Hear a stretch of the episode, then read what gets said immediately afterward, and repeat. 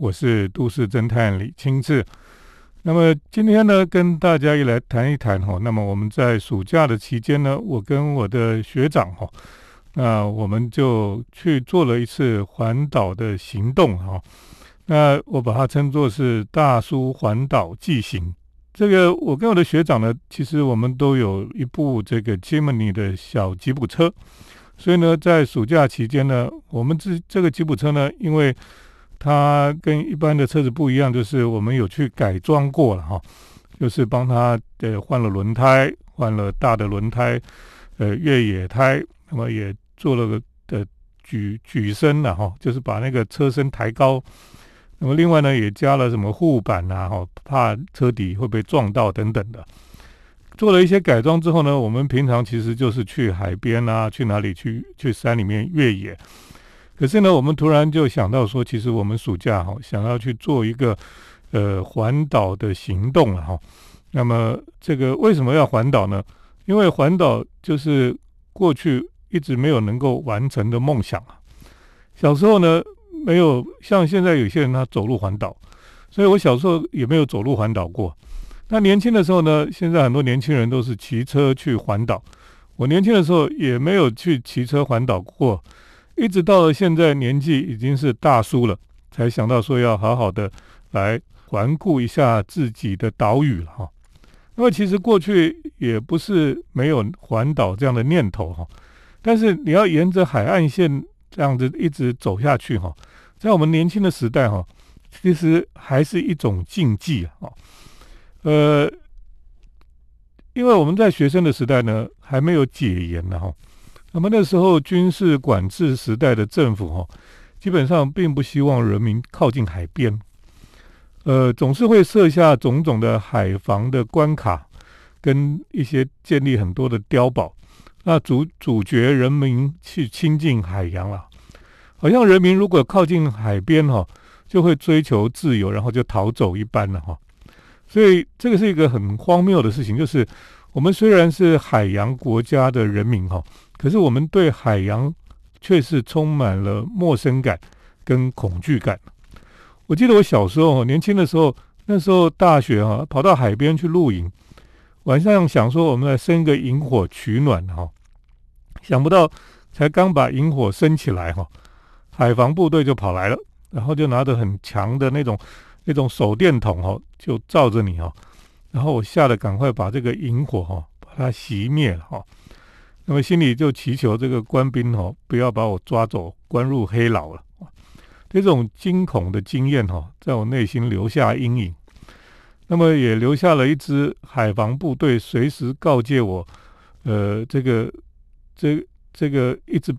一直心里面就会有一种感觉，就是那个海防部队哦，在告诫着我，不要靠近海边，不要在海边活动，不要去出海哈，不要欣赏海洋之美。也不要把海洋想象成浪漫美好的事情啊！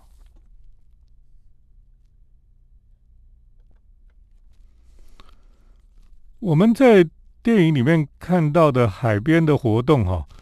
什么海滩游侠啦，什么冲浪、潜水，其实都是外国的专利啊。其实我们的岛屿，哈，一直从以前到现在，哈，都不是一个度假岛屿。我们以前就是所谓的复兴基地。是不成的航空母舰，所以我们不能享受自然美景跟所谓的浪漫。我们那时候小时候出游都要记着说哈，要复兴中华文化，要无妄再举，要庄敬自强，处变不惊啊。所以你看我们的火车哈，不是叫做复兴号，就是叫做举光号，要不然就叫做自强号啊，就是要告诉我们要复兴中华文化，要无妄再举跟庄敬自强。所以我们的海岸线哈，基本上是抵抗外敌入侵的防线，是碉堡地雷遍布的这个反登陆阵地哈。所以以前为什么不能去海边，就是因为海边就是它是一个战战场它，不是让你让你去玩的地方了哈。所以呢，我们在那个戒严成长的时期的大叔哈，在青少年时期不能亲近海洋，只能做个海岛上的井底之蛙哈。那么到中年，现在才突然惊觉，说未能真正亲近台湾的海洋，没有办法真正沿着海岸线前进哈，把台湾这座岛好好走一圈哈。对当年的语言来讲哦，其实就是应该要去做的一件事情没有完成了哈。那个事情就是所谓的巡视国土了哈。所以我这个环岛呢，我们也把它视为是一种巡视国土哈。所以我们就是尽可能要走这个海岸线。等一下再继续跟大家来谈谈我们两个大叔哈，那么去环岛的一些理由。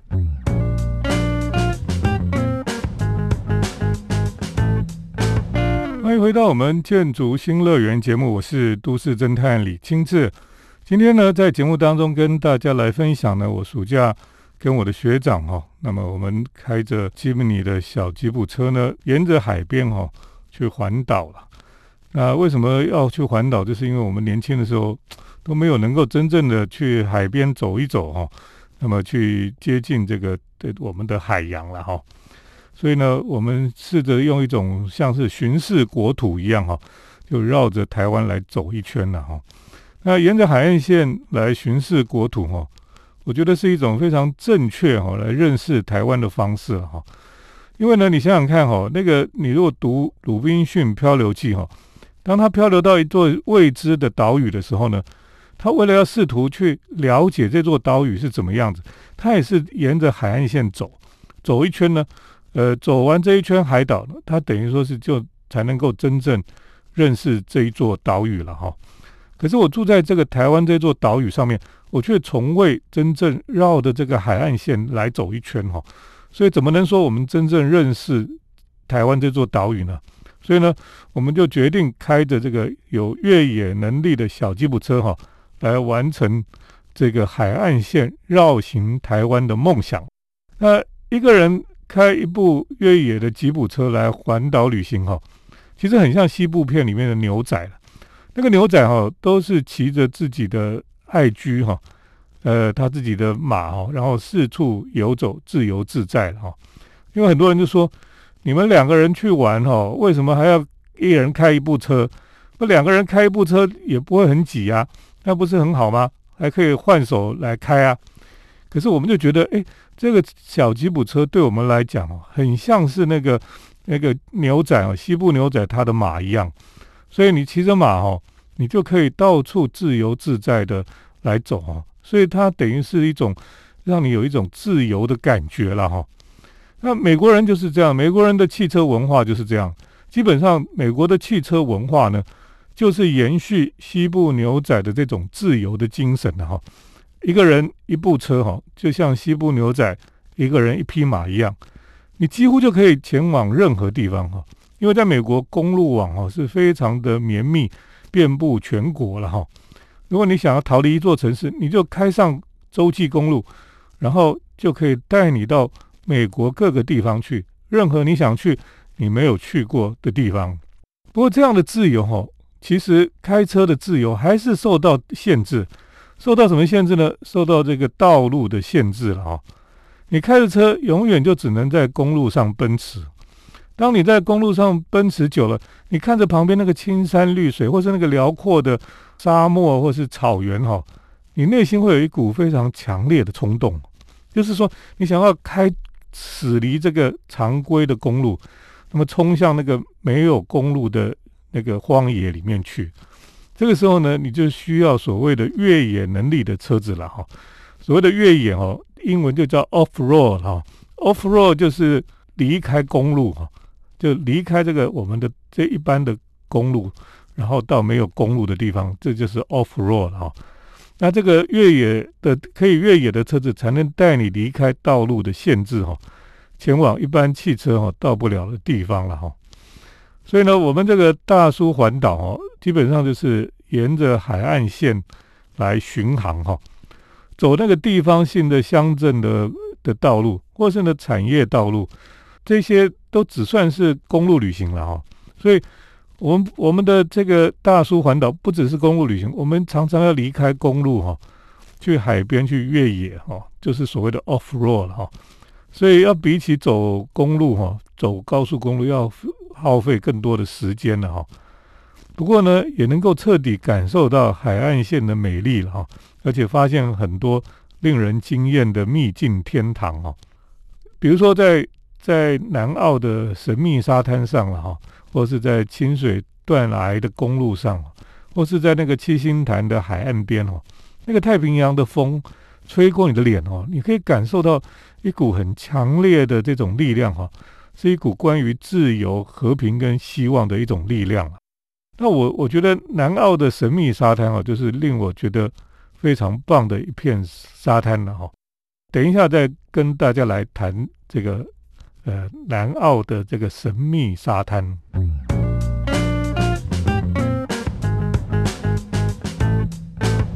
欢迎回到我们建筑新乐园节目，我是都市侦探李清志。那我们谈谈这个我们在暑假哈，那么两个大叔呢去环岛了哈。开着一人开着一辆小吉普车，那么沿着海边去环岛哈，试着去这个说是环岛，也是巡视国土了哈，因为从来没有这样子沿着海边哈，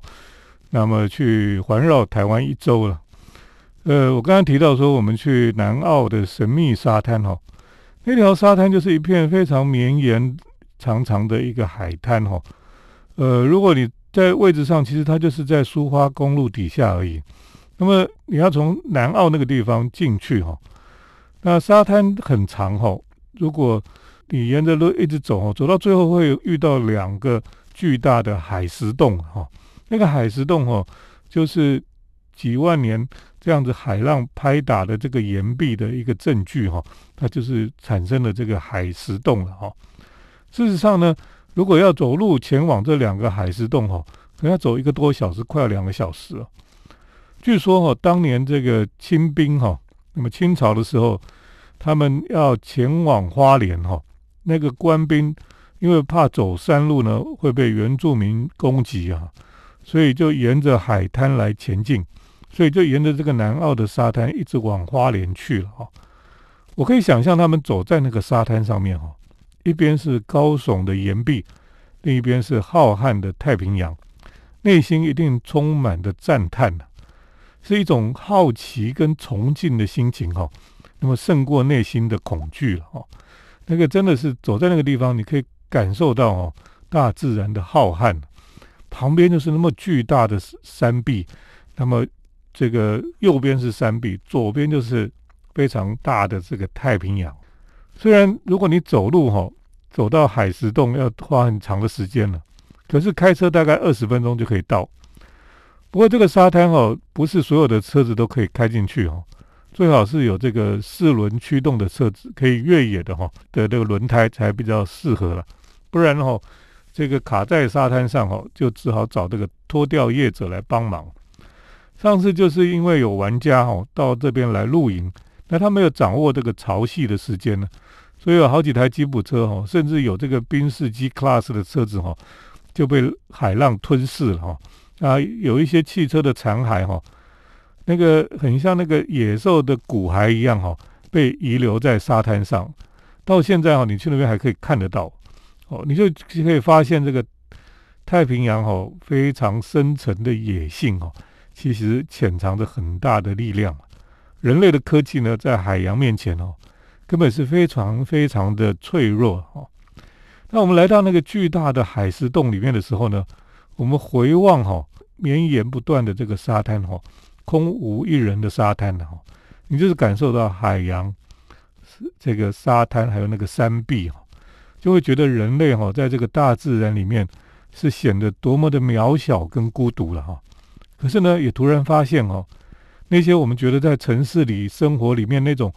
种种巨大的压力，还有重担，还有烦恼，在这片沙滩上面哈。突然就觉得好像变得很渺小，是无关紧要了。所以我觉得为什么呢？我们常常觉得说有一些大自然的的环境里面，你会觉得哎会有疗愈的作用，就是因为在这个大自然上帝造的万物里面呢，你突然感觉到人是非常的小，非常的渺小。我们所忧烦的事情很多都是无关紧要，都是都是很小的事情。可是，当我们到大自然里面去的时候，我们才发现，原来我们在那个都市里面，在那边汲汲营营，在那边呃，为了一些小事情就觉得很烦恼的时候，我们到大自然里面就会觉得是一个非常疗愈哈，就可以帮助你这些事情其实并没有你想象中那么的严重了哈。所以呢，为什么有一些地方哈会叫做无忧了哈，或是忘忧哈？就是有一些呃，台湾有些地方会叫忘忧谷啦，或是忘忧森林啦什么的，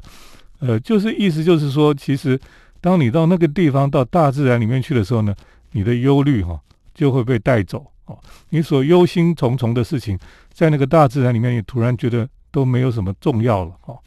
所以这个也是我们去亲近大自然很重要的事情。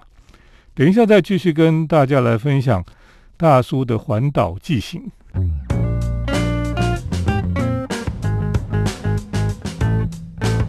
我是都市侦探李清志。那么今天在节目当中呢，跟大家分享呢，我暑假跟我的学长哈，那么两个大叔呢，开着吉普车哈，去环岛了哈。那么说是环岛，其实就是去沿着海岸线，那么去巡视国土了哈。过去的暑假哈。这些大叔都是暑假都到世界各大城市去看建筑啊，去旅行。那这几年因为疫情的关系哈，我们就只能在台湾了哈，在自己的城市来旅行了。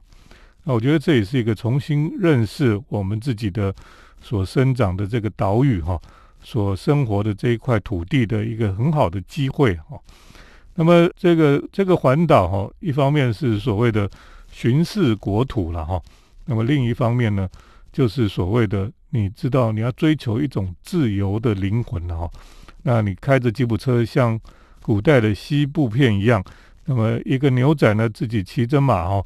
那么带着枪就各个地方去都可以走来走去。所以那个吉普车可以离开公路的自由哈，那个 off road 的能力哈，就让你可以去呃看见更多你没有去。看过的地方，等于说是扩张了你的境界了哈。我觉得这是一个非常棒的一种心情了哈。那刚刚我们也提到，这个在那个南澳那个神秘沙滩了哈。其实那个神秘沙滩哦，不仅是清朝的士兵走过那个地方哈。那么一八九零年呢，马街博士哈也曾经在晚上搭船哈，从南方澳南下去花莲哈。那那时候他本来在南方澳这个步道啊，那步道结束之后呢，他就这在晚上哦，他就从南方澳就直接搭船，那么要去花莲。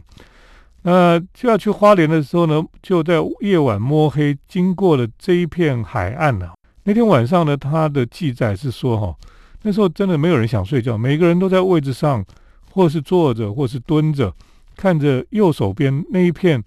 暗黑。未知的这个海滩了哈，马丁博士呢就在回忆录中就记载着说哈，在我们右边哈有长满树木的山脉，又高又长，像是一座竖立的黑墙一样。那么在左边呢是一片宽广无际的海水，头上呢是闪闪发亮的星星，下面也有水母了哈。那么有沙蚕跟滴虫，这些海洋的孩子们在发光。马蒂说呢，我曾经在孟加拉湾哈，还有阿拉伯海的轮船航道上哈，看过极美的景物，可是从来没有见过像那个晚上他所看到的那样美妙、发着灵光的这些生物哈。所以你现在想象哈，哇，连马街经过这个南澳的沙滩这个海岸边的时候，他坐船，他感受到这个山壁哈那个宏伟，可是海洋里面呢又有非常多。晚上会发亮的海洋生物，非常的有趣了哈。那么当然，我们现在就知道说哈，其实人类在这个海洋，在这个当中之前哈，真的是没有办法，哎，觉得说自己很厉害了哈。因为不管你是什么科技哈，在这个地方都可能会出状况。那么在这个整个大叔的环岛的过程里面呢，让我们去看了更多。没有去过的地方哦，包括这个海石洞啊，这些神秘的海滩啊，那感受到就是不仅是一种冒险而已，不仅是一个一个探险，它基本上也是让我们重新去想一想，我们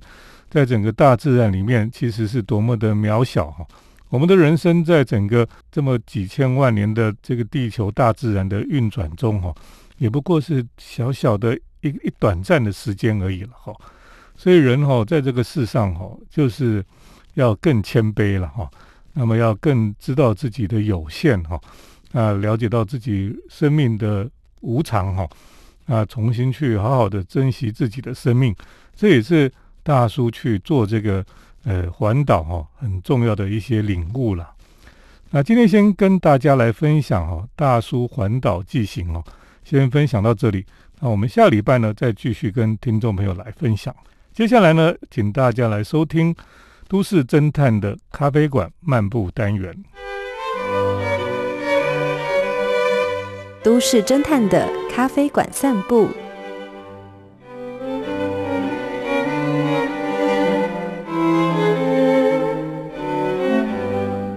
欢迎来到我们都市侦探的咖啡馆漫步单元。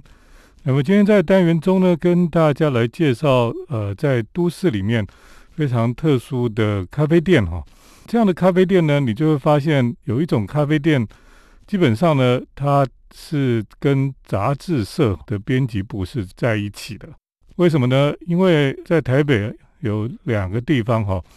那两家咖啡店呢，他们的楼上都分别就是不同杂志的编辑部。那也就是说，一楼是咖啡店，二楼是编辑部，这是非常有趣的一种组合了哈。为什么呢？因为它其实不仅是有趣哈，其实是一个我觉得是一个非常呃美好的组合。因为呢，咖啡馆本来就是一个孕育灵感的一种场所哈，所以呢，如果编辑部的底下就是咖啡店哈，那编辑部他有时候这个绞尽脑汁哈，那就可以到楼下哈去喝杯咖啡，然后让头脑想一想哈，那通常就会有不同的灵感。编辑部呢，他们如果有时候跟人家约谈、跟人家采访的时候呢，也可以约在自己楼下的咖啡馆。那么在台北就有两家咖啡馆哦，他们的楼上都是杂志的编辑部。有一家呢，就是在华山附近的这个 Paper Street 哈，这家咖啡馆，它的二楼呢就是周刊编辑的编辑部哦。其实二楼、三楼都是了哈。所以呢，这个这个咖啡店呢，他们就每天哈，杂志社的这些员工呢，编辑们，他们就可以到一楼去喝咖啡。他们有一个福利，就是他们每天都可以到一楼去，然后去喝杯咖啡，是他们的福利这样子。所以呢，呃，你想想看，去这里上班是多么幸福的事情啊！每天早上都可以先去楼下喝一杯咖啡哈，然后再上去上班了哈。这真的是还不错的一种享受啊。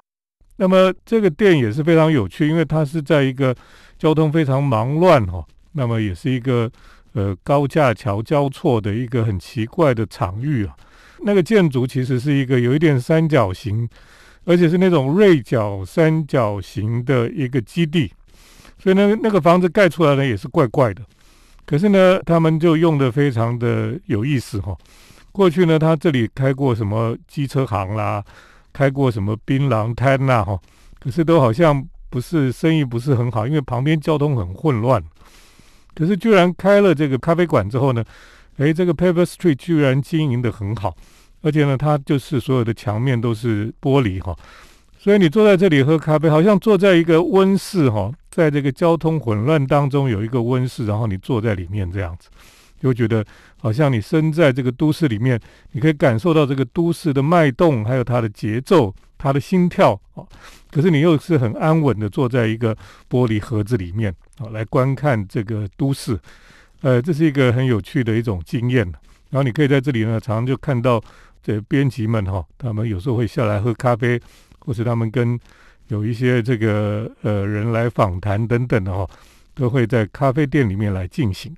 呃，另外一个也是非常有趣哈，也是在高架桥附近，就是在我们知道旧的这种空军总部这个地方了哈。那它就是在建国高架的下面，在接近这个仁爱路这个地方哈，还有济南路中间。那这个旧的空军总部呢，已经废弃很久了。那过去的一直有一些呃，怎么样再利用的想法哈。或者说这块地在都市里面要怎么来运用是最好哈，不能随便卖给财团去盖豪宅就没有意义了哈。所以这块地呢就一直在那个地方也很久了哈。那当然偶尔会有一些文化团体进去进驻，这都是很短期的哈，或是做一些展览啊等等的。可是呢，最近呢，这个他们这个《Verse》杂志的编辑部就进驻到这个地方来。那么他们在一楼呢就有开了一家咖啡店，所以呢，同样是在一楼有咖啡店，二楼呢就是杂志社的编辑部。所以呢，在这个地方呢，重新有一个有一个咖啡馆哈，有一个热点哈，我觉得是不错了哈。因为呢，空军总部哈，就是因为它地很大，那么在整个空间里面哈，你就会感受到说，好像就是很荒凉、很偏僻或者，那么门口又有岗哨哦，当然现在已经没有驻军了哈，可是有保全哦，所以大部分的人哈都不太敢走进去这个地方啊。那只有这个，如果你知道的话，你就可以走进去哈。其实就在左边那栋建筑里面哈，那么就可以看到一楼是这个 Verse Bar 哈，是一个咖啡店。那么晚上也有卖酒哈，呃，期他们可能期望这个地方可以热络起来哈，那么可以带动整个园区的热闹的感觉了。可是呢，这个二楼的编辑部哈，他们偶尔也会到楼下来，那么也在楼下，他们也是会有一些访问啊等等的活动在进行了哈。所以这也是在整个都市里面哈。另外一个是二楼是编辑部杂志的编辑部，那么一楼是咖啡馆的一个空间哈。呃，这个 Verse Bar 哈，现在才开幕没有多久了，所以知道的人还不是太多哈。呃，所以呢，现在常常你如果早上去的时候呢，其实非常的安静哈。那在那边你可以享用咖啡呢，还有他们有出一种呃早早餐的点心哦，就是那种厚片的吐司了哈。可是它是蜂蜜奶油吐司啊，就是它在厚片吐司上面有淋上奶这个蜂蜜，那另外会加加一块奶油在上面让它融化哈，呃，是一个非常受欢迎的点心一样。所以呢，你如果早上哈来这里喝杯咖啡，然后在这里吃一个厚片的奶油，呃，厚片吐司哈，还有加上蜂蜜哈，呃，其实是一个很不错的一个地方。那么在都市里哈，你其实在这个地方，其实外面是非常的热闹纷乱的哈。呃，建国高架桥的车子来来去去哈，呃，对面就是地堡的这个豪宅了哈。可是居然在这个地方，你会有一个空间，你可以坐在里面安静的喝一杯咖啡哈。我觉得这是一个很棒的地方。听众朋友如果有兴趣哈，应该去看一看哈。就在旧的空军总部这一块地方哈，那么里面就。有隐藏了一家这个楼上是杂志社，一楼是咖啡店的的咖啡馆啊。那么我觉得，其实，在都市里吼，就会有很多的空间了。那我们常常觉得这些空间不晓得怎么利用，或是呃要怎么样去重新赋予它活力哈。那有时候开咖啡的馆的确是一个方法了哈。当然不是说每个地方都要开咖咖啡馆，可是咖啡馆的确是一个让人可以聚集。让人可以在这边酝酿、酝酿一些活力，酝酿一些这个人与人之间的这个交流的点哈那，这样的空间哦，其实对对都市来讲，其实都是很不错的了哈。今天跟大家来介绍，就是这个杂志社在二楼、一楼是咖啡店的这个在都市里的很有趣的咖啡馆。谢谢听众朋友的收听，我们下礼拜再见。城市的幸福角落，来杯手冲单品，享受迷人的香醇世界。